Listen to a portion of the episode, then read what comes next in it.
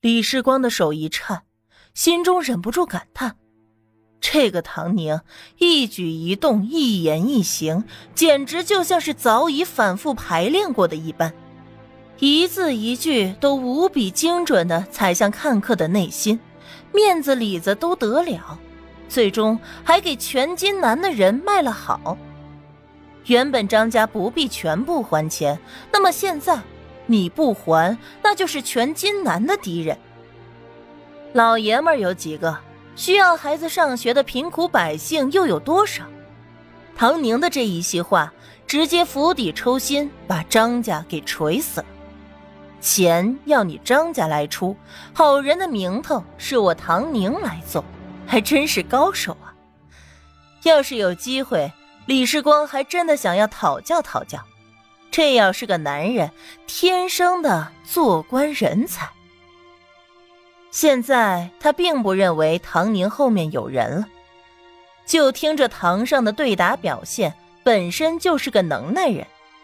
张家娶了这样有手腕的媳妇儿，居然搞成这么个结果。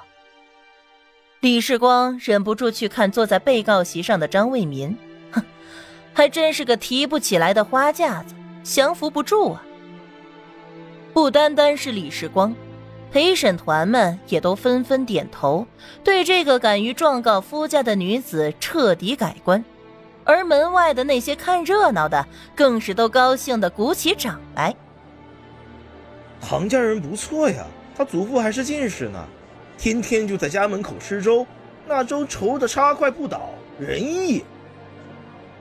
你说的是，我小时候还去领过呢。逢年过节还有大白馒头、肉包子吃，根上就是仁义的。瞧瞧自个儿都那么惨了，还想着咱们金南的父老乡亲呢。我真想把那张家少爷拉出来打一顿。呸！长得人模狗样的，糟蹋了唐家小姐，连同唐小姐那个爹也说着，都不是什么好东西。没看唐家妇女死后就再没吃过粥，就是灾年也没捡过租子。一家子的好人都遇上了什么坏种？老天爷不开眼啊！这些人自认他们就是唐宁口中的好人，自然就带入了唐宁的角色，那叫一个义愤填膺，完全就忘记了在没开堂之前，一个个叫骂唐宁不守妇道、大逆不道的样子。不过现在既然张家还唐宁嫁妆，能让全金南老百姓得到实惠，那当然是支持唐宁了。记者们更是走笔如飞，这爆点实在是太多，情节过于精彩，根本就不想漏掉任何一处。在他们看来，唐宁最后的这番话简直是神来一笔，直接把打离婚官司要钱的主题给升华了。这是什么样的慈悲胸怀，什么样的高尚道德？遭受了这么多的磨难，他还能坚守善良、勇敢抗争，实在是难能可贵，简直是这个时代最稀缺的女子典范。我的陈述完毕，审判长。唐宁尽量让自己的眼神更加坚毅，嘴角还带着一丝得体的笑意。尤其是在面对照相机的时候。好，请坐。李世光敲了敲锤。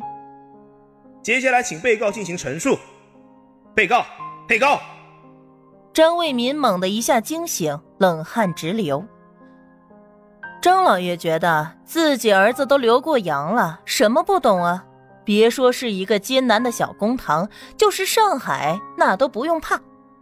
于是他稳当的坐着，等着儿子进行反击。门外头那些泥腿子瞎起哄，能怎么样啊？一点用都没有。哼，还真是太不像话。等到这件事了了之后，他非得问问那姓齐的，这到底是什么意思？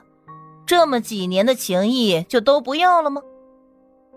我说，唐宁所说句句都是假的。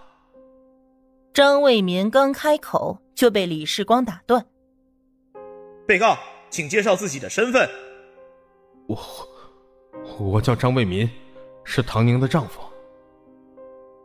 张卫民又被打断了一次，只觉得额头上的汗都要滴下来了。他的手边并没有手帕，只好伸起胳膊擦了一把汗。